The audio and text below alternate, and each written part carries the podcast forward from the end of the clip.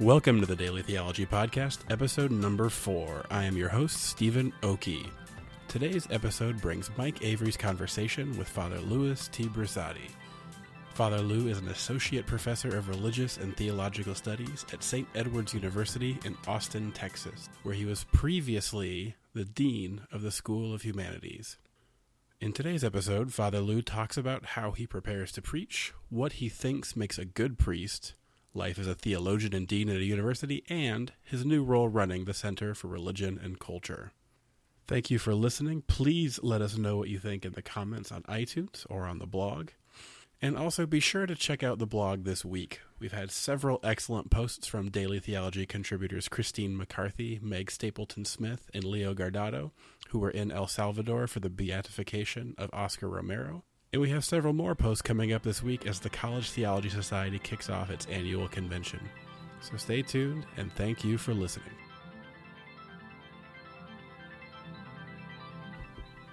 All right, welcome to Daily Theology Podcast. Today, our guest is Father Lou Brusatti. He is a, a uh, professor of religious studies and theological studies and head of the Center for Religion and Culture.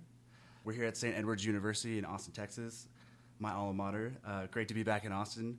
Father thank you so much for being on the podcast. Happy to be with you. Um, before getting into any major theological discussions and whatnot, do you listen to any podcasts yourself? I have not listened to many podcasts at all, so Not is- not not one or, any- or any like news or anything like uh, that. news occasionally, mostly no. Okay. Well, this will be. You should check out our podcast, Daily Theology. Um, I will do that now. Now that I'm going to be on it. All right. So you'll get. We'll be the first one for you. Yeah, Uh, you so one of the things that we would like to focus on is the vocation and craft of professors as well as ministers. So one of the leading questions I would like to ask you is, what led you to the priesthood? You know, when I was a kid, I was very interested in priesthood, and I think that was back in the '50s, the mid to late '50s when I was young. And I think initially I was probably attracted more to the kind of smells and bells sort of stuff of Roman Catholicism. As I as I grew into high school, I went to uh, St. Louis Preparatory Seminary in St. Louis, which is the high school seminary for the diocese. Uh, that was back in the days when there were 500 students. It was a day school, pretty much one of the uh, top schools in the St. Louis area. I gradu- started with about uh, 180, graduated with around 75, and um, then I went to uh, Cardinal Glennon College, which was the diocesan college seminary, for two years. And after that, decided I didn't like seminaries. So you were part of the generation that went straight to seminary right after high school.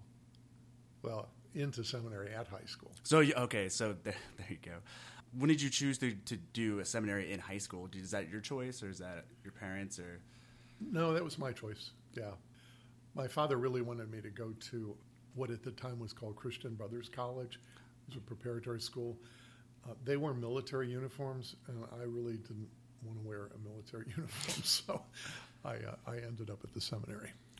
And so, two years into your experience, I guess in college, in college seminary, what what led you to to move away from that? I just found it a very oppressive, maybe a little strong. Uh, certainly not a very, not a place really conducive to kind of growing up as a person. So, I left after two years and went to um, University of Missouri at Columbia. And that's where Dr. Dr. Shirley went. So that was I was thinking Yes. about like, oh, Missouri. What why uh, why Missouri and not other any other university?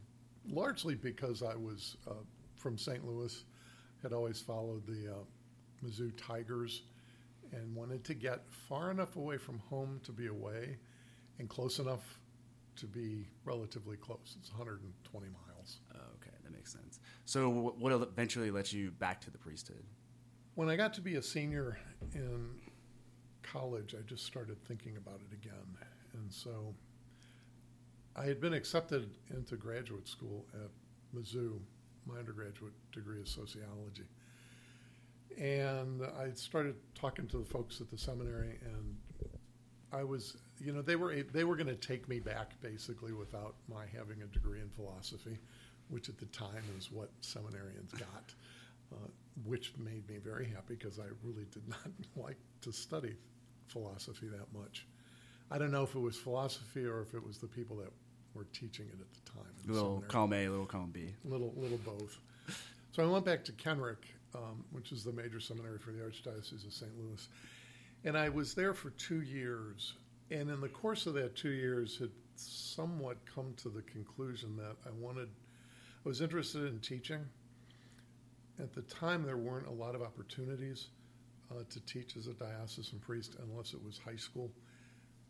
So I, you know, the, the seminary was staffed by Vincentians, uh, the Congregation of the Mission, and I got interested in them, and just made some comment at the time to my spiritual director by saying, uh, "Well, I'm not sure where I'm going to be next year. I don't think I'm going to be here." Not really knowing where I wanted to go, and he said, "Well, have you ever thought about joining the Vincentians?" And I said, "No, not really."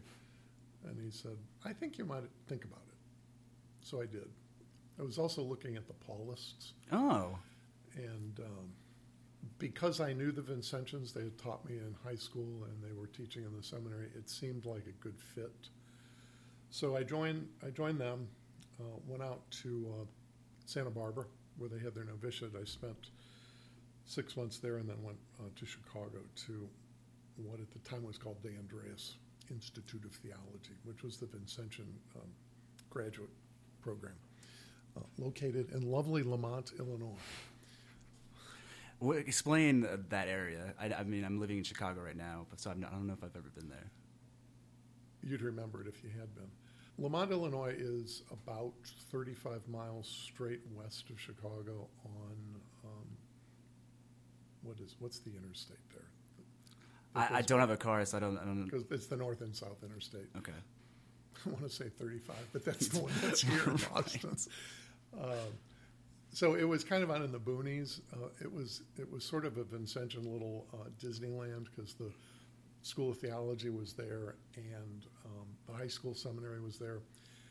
It's a big piece of ground, uh, and there was also um, an estate that was Arthur J. Schmitt, who had given a lot of money to DePaul, and so they had um, uh, the Schmitt estate had given um, the congregation all that land. So it was out in the middle of nowhere. Now it's pretty much in the middle of uh, the suburbs. Gotcha. What charisms of the Vincentians do you feel have molded you into the priest you are today? I think a lot of it has to do with the teaching charism. Uh, the Vincentians were known in the United States at the time as uh, seminary educators, and so I was interested in in that that work. Um, I think the other thing that, that kind of, I mean, I was always attracted to St. Vincent de Paul, uh, just in terms of what, what he was able to do with his life in France. And the service to the poor was, was a piece of that. So the formation of the clergy and uh, identification with the, uh, you know, now what we call the option for the poor. Option for it. Th- those two things were, were kind of central. How do you, you you work at a school that was formed by Holy Cross? How do you differ between the two? Uh, Holy Cross is also big on teaching uh, in service, especially to the poor as well. Um, how do you differentiate the two? they're very similar in a lot of ways. Um, I didn't realize until I had gotten here that Basil Moreau, who founded the Congregation of Holy Cross, actually based his rule off of the common rule of St. Vincent. Uh, he was 100 years after St. Vincent.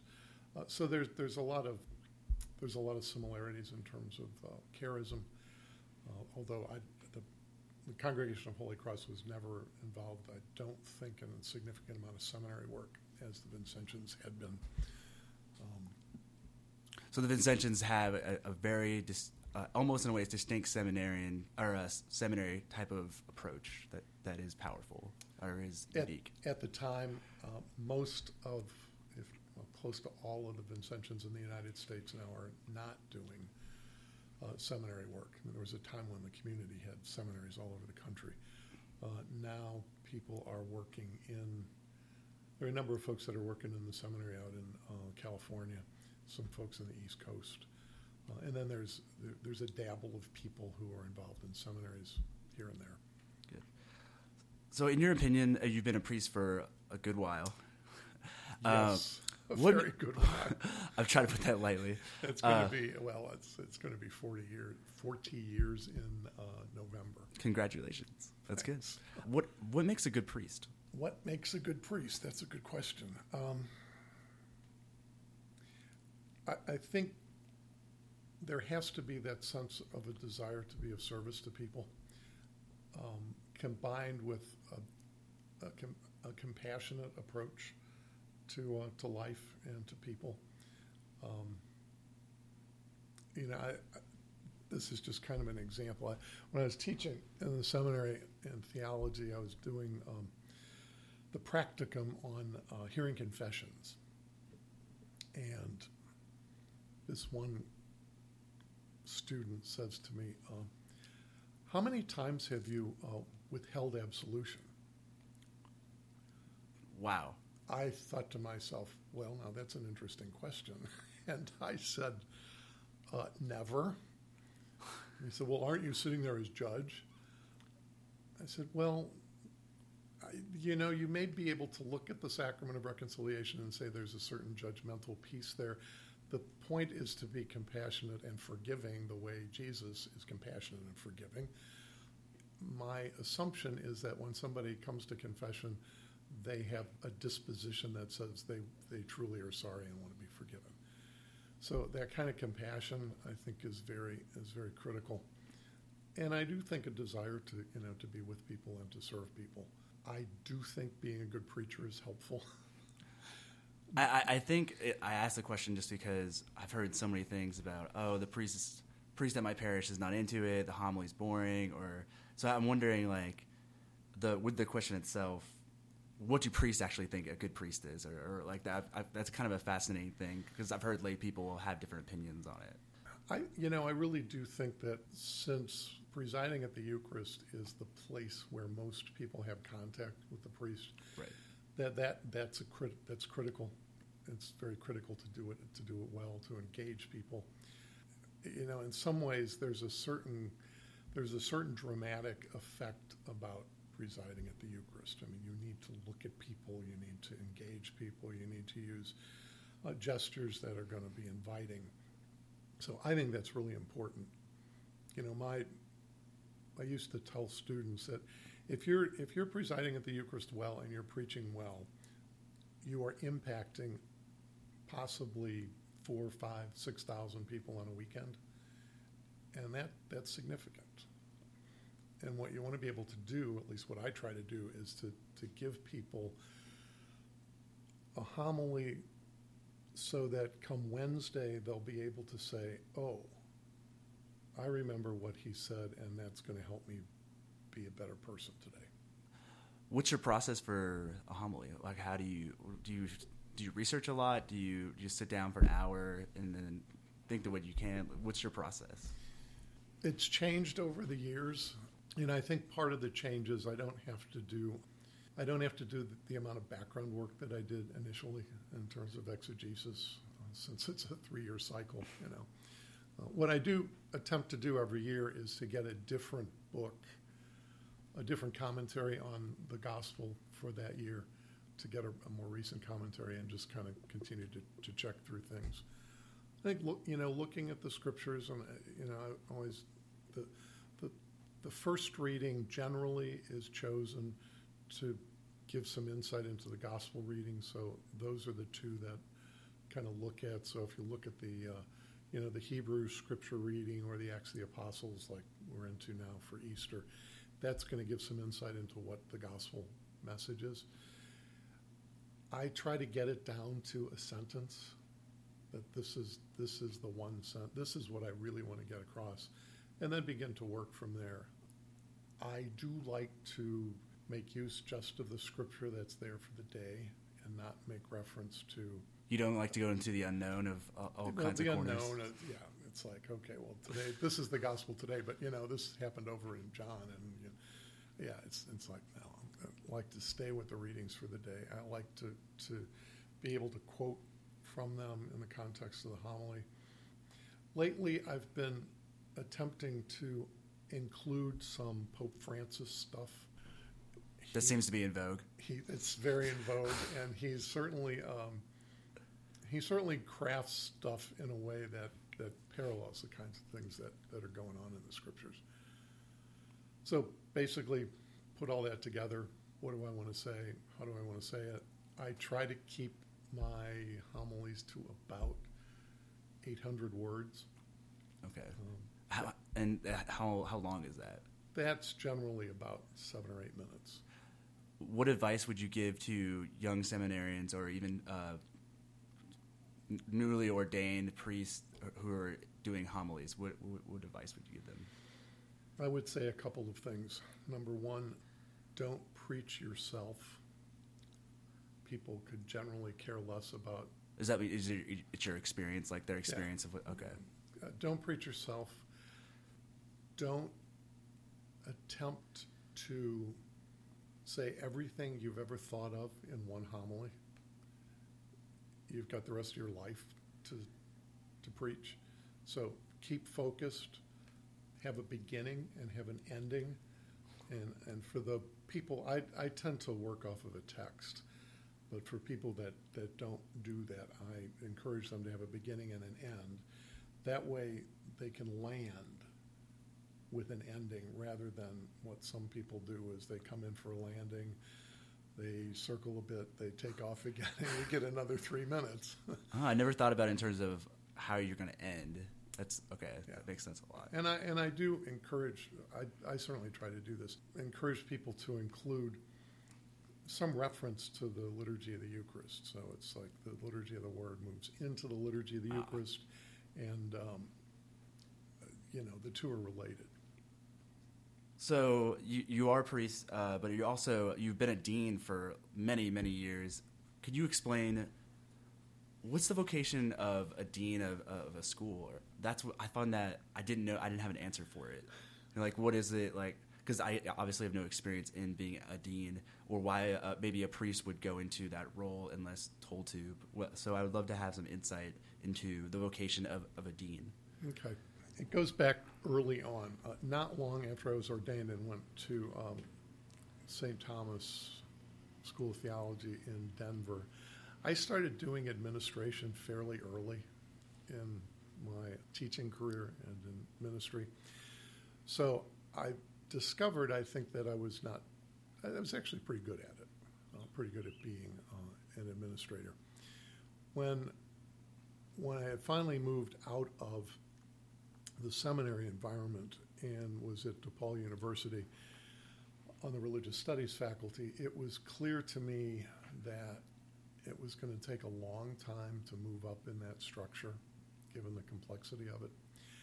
I happened to be walking through uh, the Vincentian Community Room at the time, picked up a copy of the Chronicle of Education on the way to uh, the gym, and I was flipping through, and all of a sudden I see this advertisement for Dean of the School of Theology at the University of St. Thomas in Houston. And I looked at I looked at the uh, qualifications and I thought to myself, hmm, I think I've done just about all of this except fundraising. That's a big one. So I thought to myself, I'm going to um, I'm going to send in a letter and see what happens. And I did. And they got interested.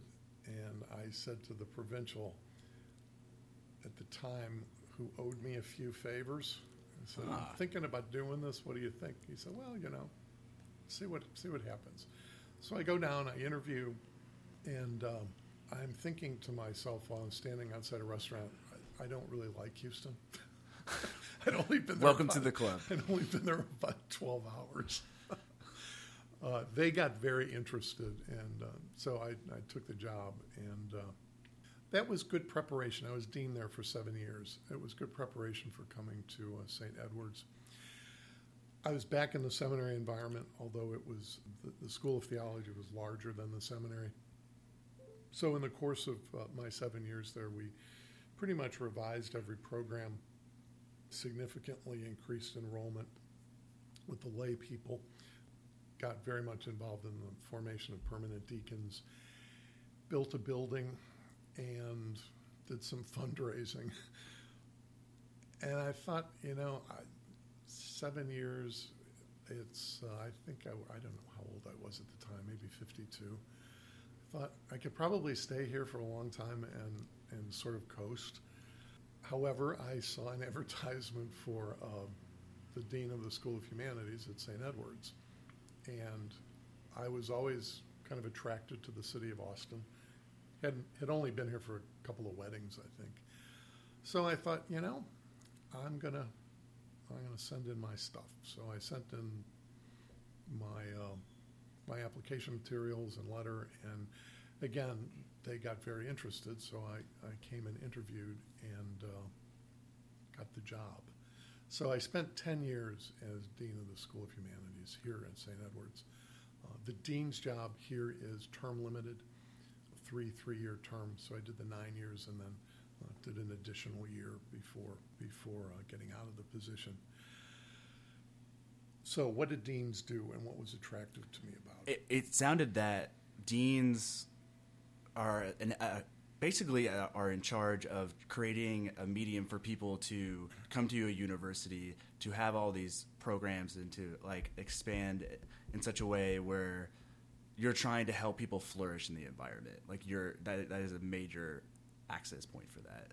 Do you agree? That's that's a very good way to put it. I particularly when I got here, I think I would describe the most important things that I did as dean as number one, evaluating faculty, supporting them in the promotion and tenure process, hiring faculty. When I came here 13 years ago now, the School of uh, Humanities had about 32 tenure track faculty. In my 10 years, we doubled that.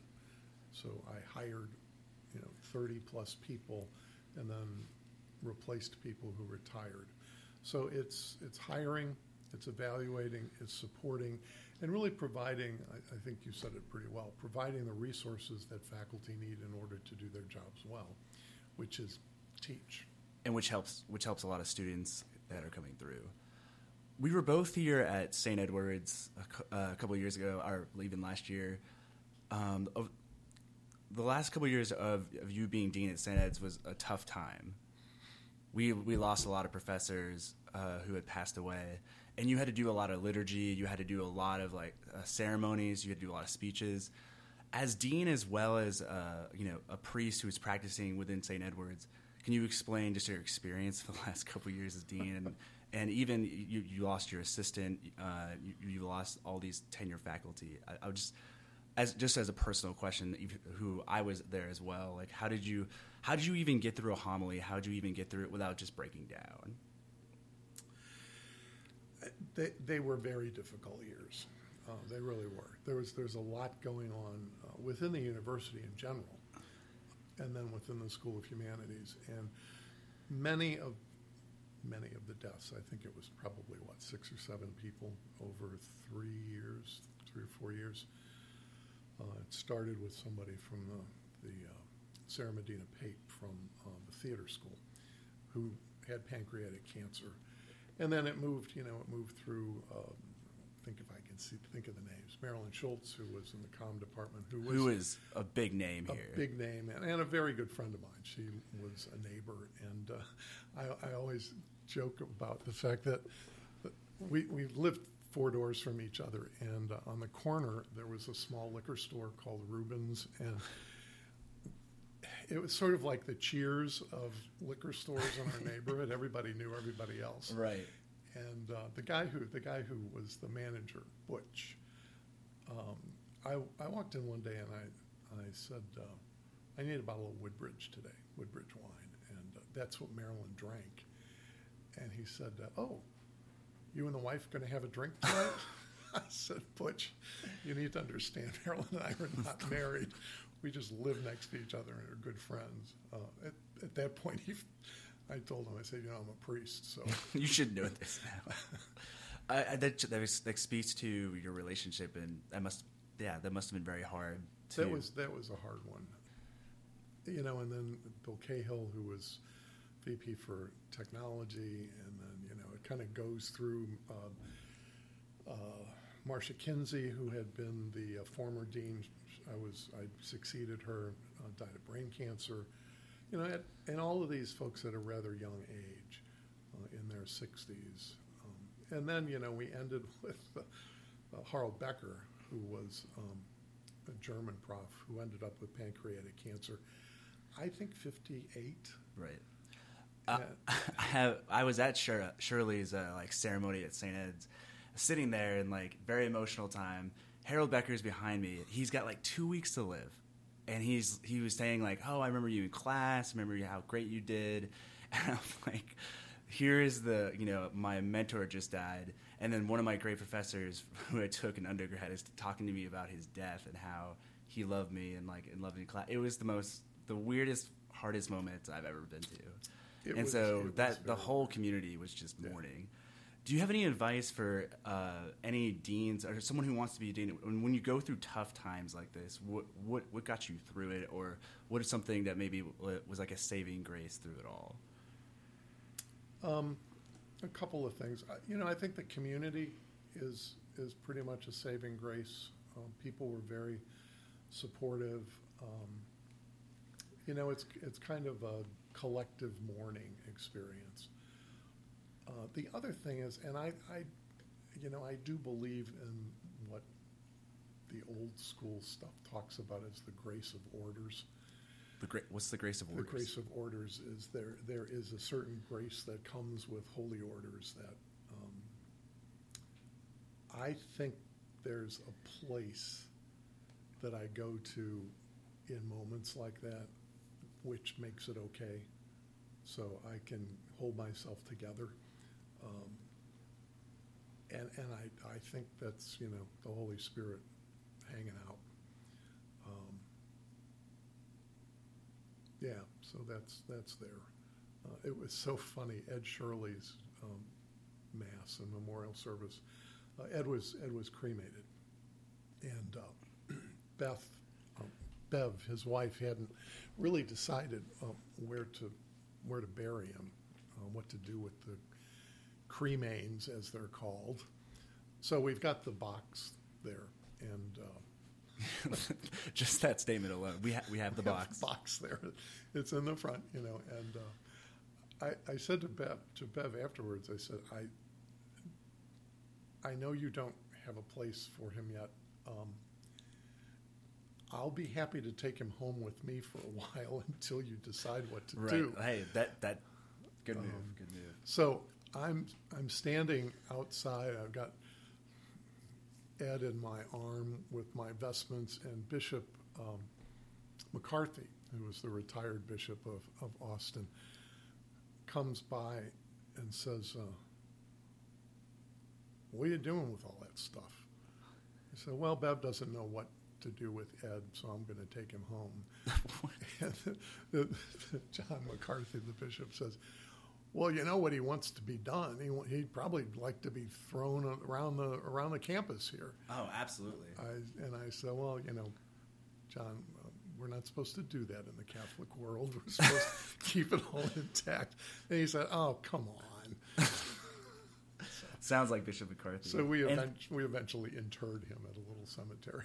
Oh yeah, then and Bev showed pictures of that, and it um, it's very powerful. Where he, he we was buried. And then, you know, the other really moving one, I think, was Harold Becker. Um, you know, Harold and I were, were kind of buddies in some ways. And He was a cool guy. Spent a lot of time together, but he was a cool guy. And so he, he had been doing freshman studies for years with uh, Mark Cherry, uh, doing a philosophy and literature thing. And uh, so it was clear that, that Harold was not going to be able to teach in the fall. And so I, I'd been going over to visit him, so I go over and uh, I said, Harold, let's let's have a conversation. This is not about dean faculty. This is about me and you. I said, you know, you're not going to be able to do freshman studies again. I was thinking, since I'm getting out of the dean's job, if uh, if you think it's a good idea, I'll be happy to take your place. Not take your place, teach with with Mark, and uh, he he was he was kind of laying on the couch in this god awful blue blanket that students had crocheted for him, Oh, and none of the students knew how to crochet He did it. It was quite quite hilarious. Awesome. So anyway, he just gets this big smile on his face, and he says, "Oh, that would be so wonderful. I can't think of anybody who could control Mark like you can." That's definitely. deep. so we've been we've been doing it for three years now. We'll go into our fourth year next year, and uh, we're we're having a good time. But again, that you know that that was a that was another tough funeral because uh, the students had been so involved, and uh, Harold's mother is Bavarian. yeah, his backstory is quite fascinating. Yeah, it's quite fascinating, and she wanted she wanted to have a beer and pretzels after the funeral. All right. and I couldn't convince anybody here at St. Ed's to pay for it.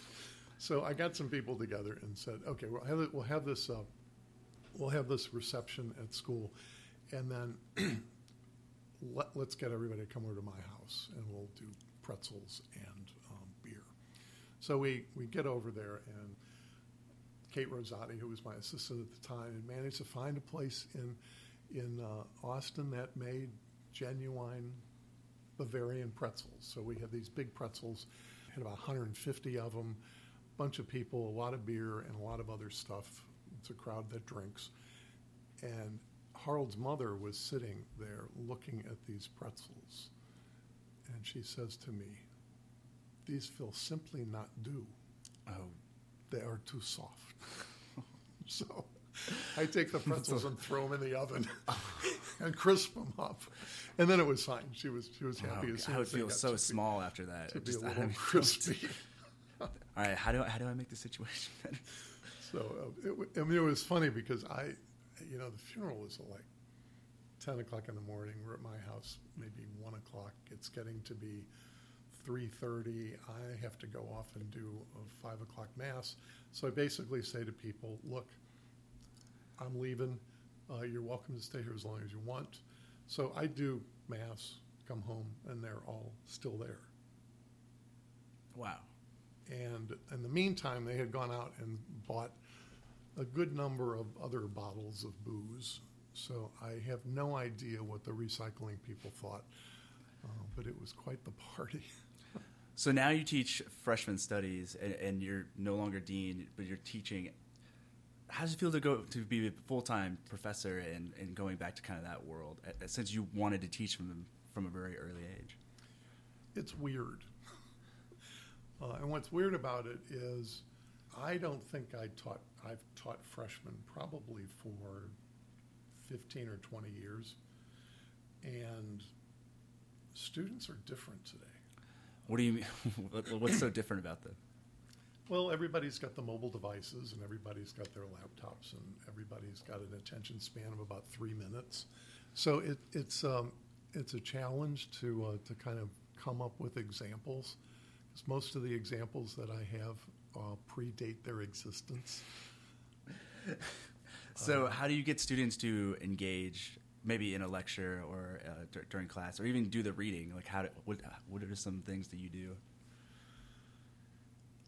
I tell stories a lot, and I, think stories to make the point of what I'm trying to, to get across. I mean, we spend a lot of time uh, in freshman studies dealing with kind of life issues, so social justice and uh, you know the value of creation, all those all those kinds of themes. We also do some stuff on death and dying.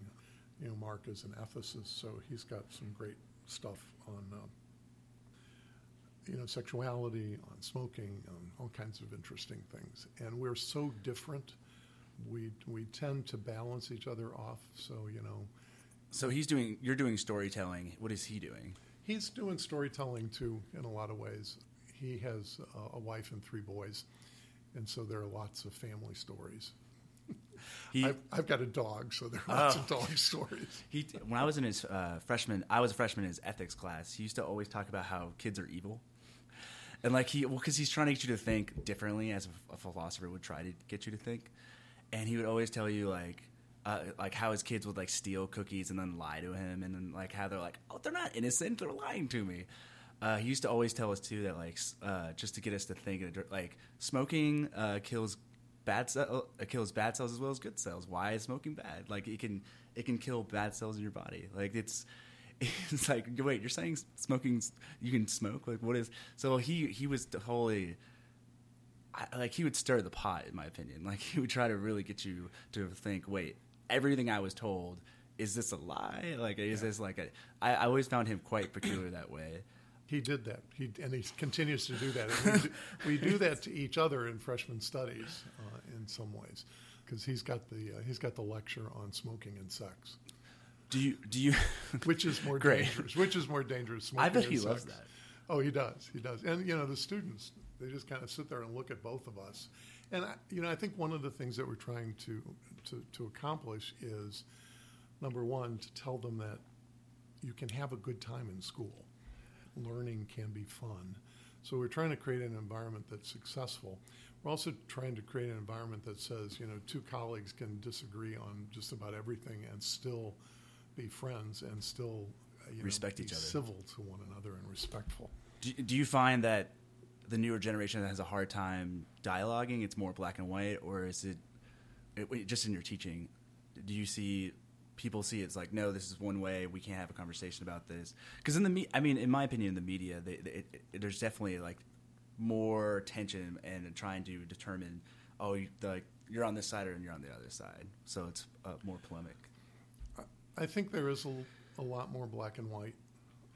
Fortunately, and you can testify to this one way or the other, I think a, a, I think the education at St. Edward's over the course of the four years, the cumulative effect is to is to really help people see the nuances and the fact that it, the world is not black and white. You know, we can dialogue in a productive kind of way. Hopefully, that happened to you. Uh, St. Edward's, they used to always have these really corny slogans that we would make fun of in undergrad, and the, one of them is learn, "Learn to think." And actually, I love that now because at, at the time I, I took it very literally. Like, of course I'm thinking, but now now I'm in my later twenties and I've done it certain types of jobs. That's actually a really hard skill to do it right, and I think St. Edward's does the the great thing of getting students to say anyone can do this, few can do it well, and we want to show you how to do it the right, way. Uh, so now I'm looking at my my younger self and be like, "You're an idiot." Know, wisdom comes with age. yeah, slowly but surely. Yeah, so our, our tagline now is "Take on your world." take on see see another one, right? Like, you, I think there was billboards and stuff that like you could just see on There the still highway. are. Now we're now we're taking on the world, and that you know that's reflective of the orientation toward global studies. Right. So you started a new center, and this was happening right before I left for Chicago. Tell us a little bit about the creation of that. How did it, how was it founded? Why did it come about? Anything that you could offer to kind of talk about its origin. We spend a lot of time joking about that. The origin is this: Dr. Martin, who's the president of the university, was very interested in creating what he called signature programs. So the the globalization movement at St. Edward's is now considered a signature program. He looked at me when I was getting out of the dean's job and he said, "You've been talking about religion and culture for a long time. Why don't you start a center?" So it it, it was right. it was a command from on high in many ways, and so I you know been we've been working on it. It, it it's had a difficult beginning simply because of me. Uh, you know, the first year I was still doing a lot of cleanup dean stuff, so writing evaluations. Then we moved into a couple of deaths.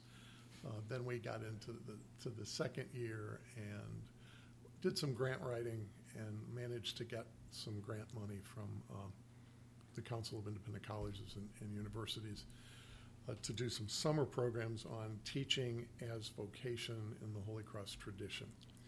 So largely what I've been doing is attempting to co-sponsor some events. We co-sponsored a event with the Texas Catholic Conference last fall on right to life issues and death and dying. We co-sponsored something with the, the Aramos Contemplative Center, brought in, I forget the guy's name, got his book somewhere around here. anyway, on, on contemplation, we're be doing a series of conversations, uh, lunchtime conversations. So we just had one on the ground, the common ground among us, which is the Catholic Muslim dialogue. So we did that. And it, you know, it's basically provide lunch, have a conversation for an hour, hour, hour and fifteen minutes. We've done some stuff on um, Pope Francis, kind of the Francis effect. We're going to do one. We're to do one in a couple of weeks. I got the document here. It's um, it's going to be on um, Pope Francis as it relates to creation and poverty. And let me see if I can find the topic here. Yeah, it's called Integral Ecology and the Ri- Horizon of Hope Concern for the Poor and for Creation in the Ministry of Pope Francis. It's a talk that uh, Cardinal Turkson, who is um, one of the Vatican people who deals with environment, he's uh, the head of the Pontifical Council uh, for Justice and Peace. Anyway, he gives us talk, gave a talk, and it's, I mean, I think it's a pretty brilliant talk. So we're gonna we're gonna kind of look at that, and uh, then we're gonna do some uh, we'll do some planning this summer. Uh, we'll continue to do that summer institute for new faculty on uh, teaching as vocation. Teaching as vocation. What's uh, what's the ultimate goal? Do you think with the center? Uh, what do you what do you envision it, it becoming uh, in the future years, as well as as it's becoming now? What I'd like to see happen is, is for us to be able to sponsor some, you know, at least maybe one big event a year that would bring people from outside, and then continue to be a resource for people uh, in the university, uh, bringing faculty, staff, and students together for, for conversations about religion and culture. There, there's a lot going on on campus related to that, so it's easy to co-sponsor things with, with like the Kozmetsky Center for you know global initiatives, uh, campus ministry, um, MacArthur Lecture Yeah, Series. So We have a ton of that. kind of doing a lot of that. The freshman studies theme next year is going to be social justice, so we're looking at doing a couple things that would, would integrate. That sounds integrate fabulous. something. That sounds great. Yeah, I, I think it's it's getting moving. Any advice for people who are starting a center from from scratch, kind of in a way? Be sure you've got some support, some you know administrative support. Mm. Make sure there's a budget that's been allocated, and um, So money, resources, all the, all the bare essentials. Basically. And the other thing is, I think, you know, I, and I, I've done some of this. I need to do more of it. Kind of looking what other places are doing. I mean, there, there are a lot of centers for religion and culture, faith and culture. That's I sent you that on C21 BC. It does that where they have a, Yeah. a they have a, a bunch of they have a lot of BC professors who kind of give a talk, Yeah. uh, and that's kind of a thing. But they also do a huge write up like, every semester of like the, and have a theme with it, which is I find fascinating, really good. Yeah, so hopefully, you know, we'll be able to move in that kind of direction. I'm not sure how long I'll be doing this.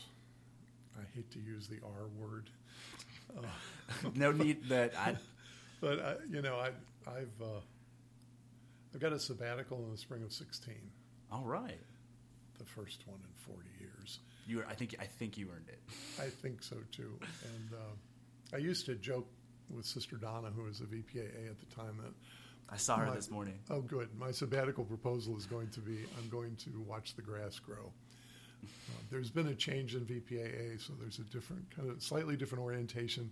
So I actually had to write a proposal. Oh god, I, I need a break. That's that's it. Yeah, Like, so I've, I've got a few projects, and uh, you know the plan after that is to come back for a couple of years and then look at phased retirement. I'd, I'd like to get out of the job here uh, when I hit seventy, it's a good goal. which Uh, is coming faster than. So, uh, just to mo- transition to one of our final topics before we go into the rapid fire questions, what are some influential text or major figures in your life that have really stuck with you? And this could be uh, obviously saints, it could be uh, academic text, it could be popes, it could be any, anything. What, what's what's something that's really stuck with you over the years? I think you know from the saint perspective, Vincent de Paul. Vincent de Paul. despite the fact that I'm now a diocesan priest here in Austin, I continue to be the uh, the Vincentian resource here in town. So every two years, the Seton Family of Hospitals does a does a pilgrimage to France that I go on as kind of a formation person.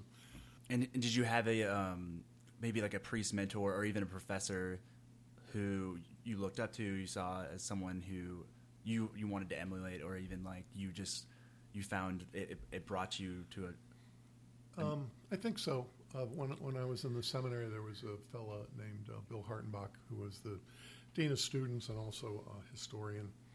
I, I think he had a pretty profound influence. Um, I, you know, I always tell people that those of us who who teach who don't know anything about education because we didn't study teaching methodology. Right, right, pedagogy. You know, what we essentially do is try to model ourselves off of the good teachers we had right. and avoid the bad teachers. And you know, he was he was certainly one of the best professors I had, so I've kind of modeled myself to well, a degree after him. What made what made him such a great professor? He was organized. He knew his stuff. He was fair, and he was engaging. You know, both in and outside the classroom. So yeah, so he was available, and he was yeah. he wasn't just in and out. Okay. So I try to do that. You know, the other person I think that has uh, been a pretty significant influence is uh, John the Twenty Third and the whole Vatican II. It's a good one. Movement. Uh, I I continue to teach the Vatican II documents of Vatican II course here, and uh, you know it's now it's being it's it's teaching it from the perspective of ancient history. Fifty years. uh, but it you know it's it's remarkable how some of that stuff is still very important. Do you think uh, we still have a long way to go in terms of implementing? I mean, that's a really, but it's kind of like a buzzword now is implementing Vatican II. Do you think we have a lot of work to do with that? Do we need to move on, or what, where you, what's your stance on that in terms of where the church is headed, or you know, where is it now? Or I think we've still got a lot of work to do. Um, any any place in particular?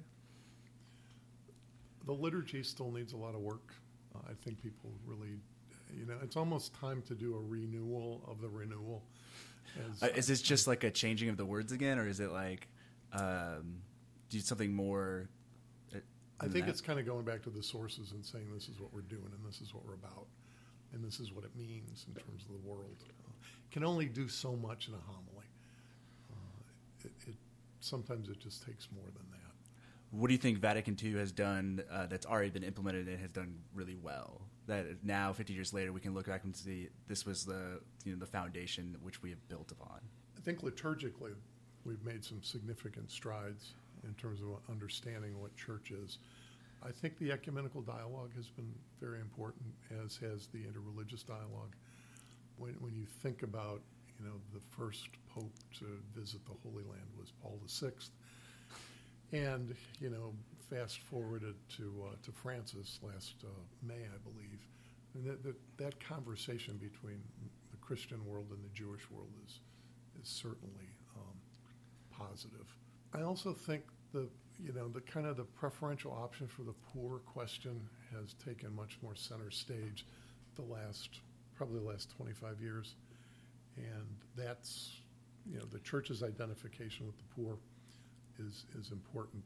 I, w- I always like to use a quote from Oscar Romero that he said not too long before he was assassinated about you know the, the blood of the martyrs uh, intermingled with the blood of priests, catechists, and the people, and this notion of if they kill me today, I offer my life for the salvation of El Salvador. That that whole thing, and, and now that he's been beatified, I think we'll see another resurgence of uh, you know kind of respect for him and gratitude for what he was able to do. Yeah, that's uh, the change from what Francis brought to Romero and just understanding that whole story in, in his life. I think for a lot, that's that's like a living like a, that's a recent saint story that we can look to, and it's powerful. I think that's a it's definitely one of those stories that everyone talks about now. Everyone has an understanding of there was something there.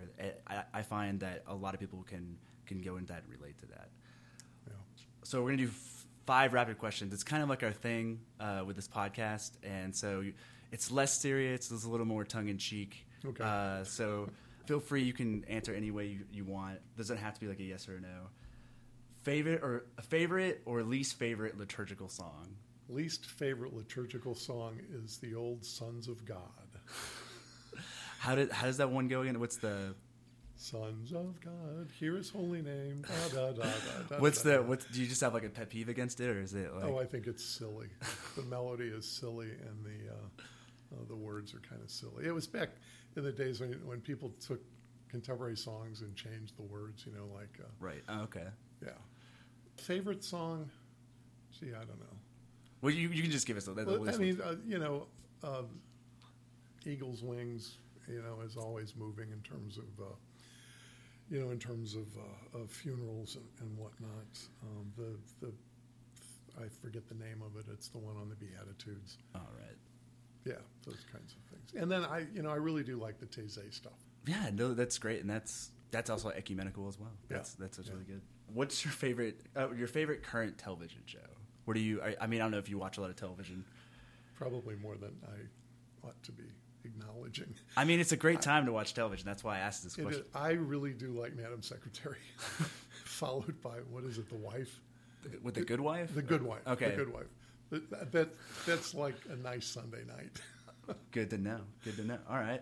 and I still do go back to the old Golden Girls and The Big Bang Theory. This is a pleth- okay. This is a plethora of stuff. All right.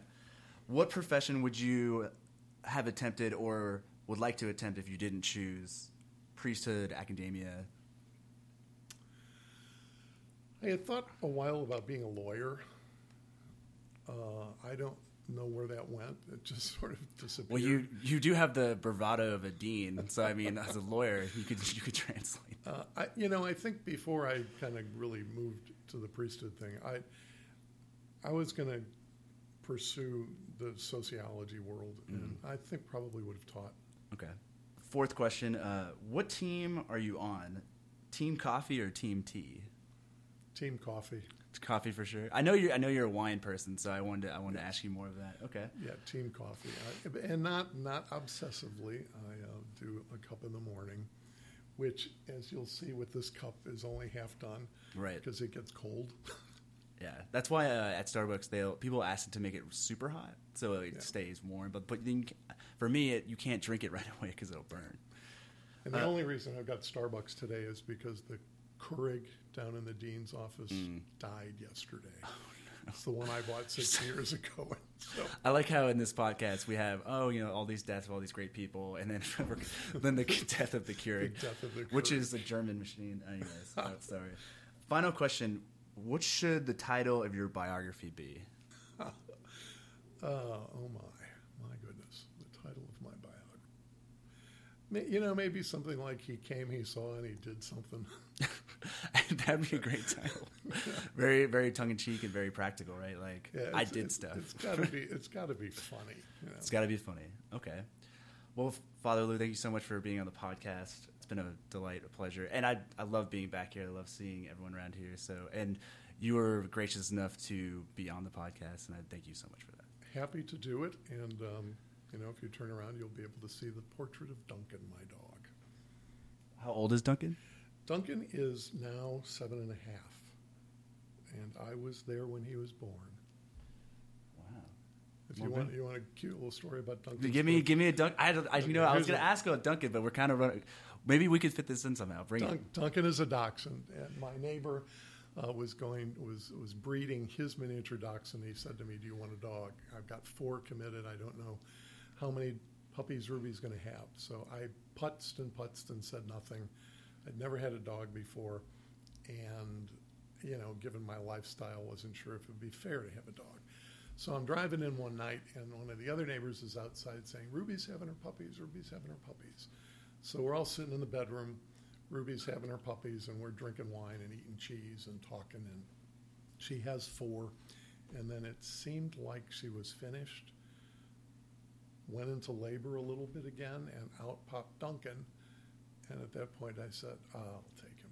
I'll take him." The final one. So, my mother's comment when I told her I was getting a dog was, "Oh, You have a hard enough time taking care of yourself. How are you going to take care of a dog? Thank, thanks, mother.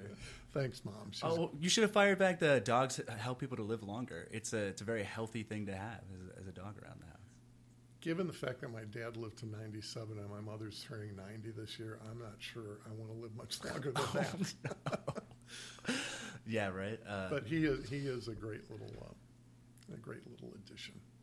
yeah, that's especially for companionship. I, I I grew up with a dog, so I miss I miss having one. But if maybe in the future, it'll be good to have. Yeah. Anyways, thanks again. All right. Happy to do it.